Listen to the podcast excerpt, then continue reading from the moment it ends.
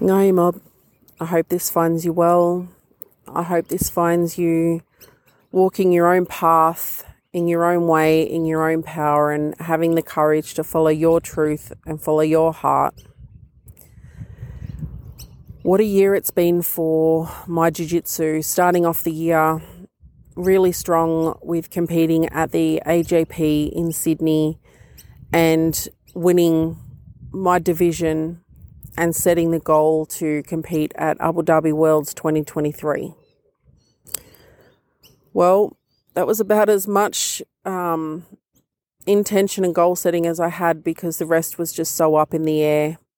The rest was so inconsistent, and yet it was everything that it needed to be for me to become who I am in this moment and to lay the ground and the path for the dreaming to become possible through me and by me and for me with where I'm moving to next through my jiu-jitsu.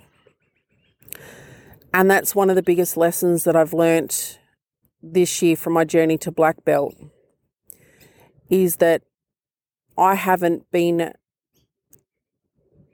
I haven't created the space to fuel my own belief that my dreaming is possible, that my dreaming is real for me.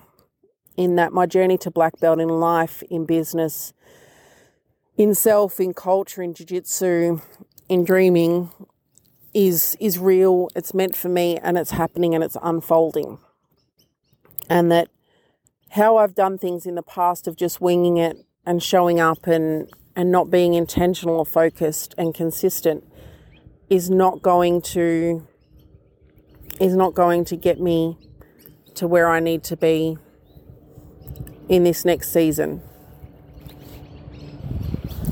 And there's one thing to have the dreaming of something and to be moving towards something, and then there's another to be consistently focused and preparing for the dreaming and the calling that you have or the thing that you say that you want.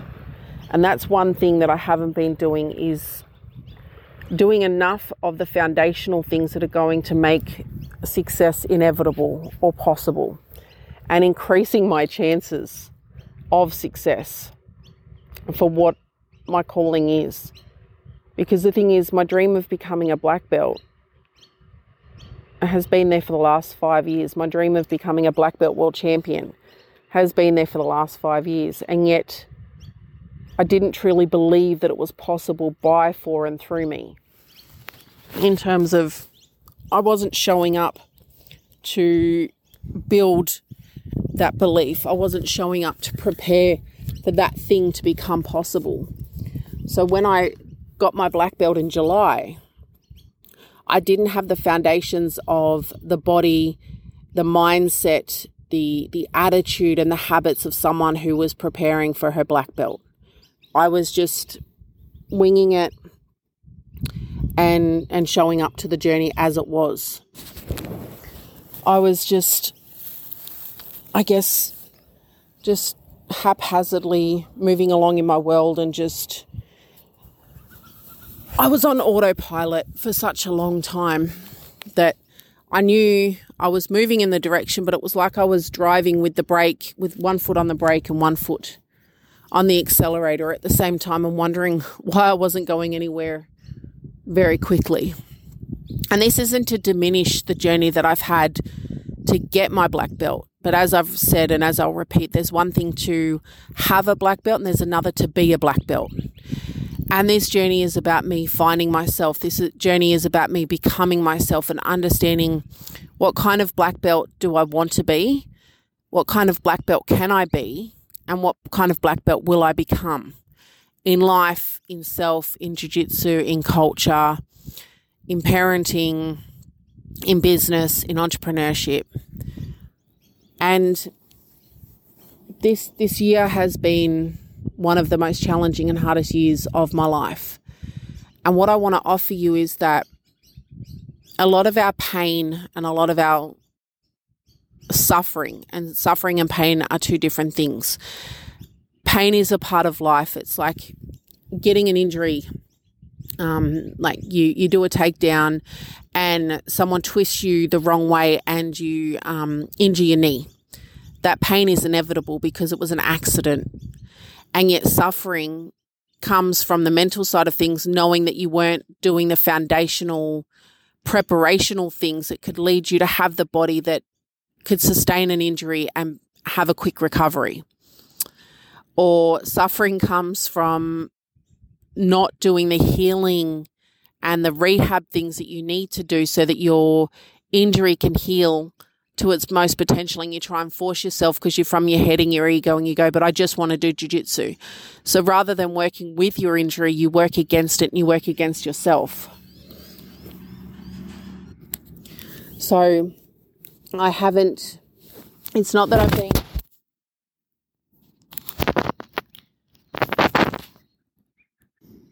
It's not that I haven't been preparing to lose or preparing to succeed. I've just been preparing to exist. I've just been showing up, but I haven't been intentional. I haven't been consistent. And that's my biggest lesson from this year is that it is all available to me and how I show up and how I use each moment to prepare will lay the foundations for what becomes possible when it comes time to step on the mats or when it comes time to pitch my idea or my business or myself or when it comes time to sit in relationship to myself, to my culture, to my country, to my children. And what a year it was, 2023. I didn't think I would be getting my black belt in 2023. So I was so focused on the external things that was happening in my life that I lost focus on what was important. And that's okay, it's life, it happens. And yet ending a 20 year relationship with my with my ex-partner, the father of my children. Leaving choosing to leave the only gym available to me in Mildura because of um, like a misalignment of, of values and and things like that and choosing to stay in alignment with myself and knowing that that would mean that I wouldn't have access to jiu-jitsu. Doing all of those things and and getting my black belt knowing that my personal life has shifted in a way that I never thought it would letting go of dreams and letting go of a version of myself that and making space to grieve that version of myself and that version of my life because my my ex-partner and I we started jiu-jitsu or he started before me but we've traveled our jiu-jitsu journey together. He's an amazing jiu-jitsu practitioner. Um, he's an amazing coach and letting go of that part of my life of him as my partner as as a as the father like he's still the father of our children but like as that role of us parenting our children together in our home, of leaving a gym where there was a lot of deep relationships, decade old relationships. Um, it's, it's been a hard and challenging year of self reflection. And yet, those are the things that needed to happen in order to create space for me to stay in alignment with myself, for me to have the space to become who it is that I've called to become and who it is that I want to become and be in my world and in my life. And that's the biggest lesson is that in order to be in alignment, there's a difference between pain and suffering. Suffering is holding on to things that are no longer meant for you or trying to force things to be a way that you want them to be rather than allowing them to be what they are.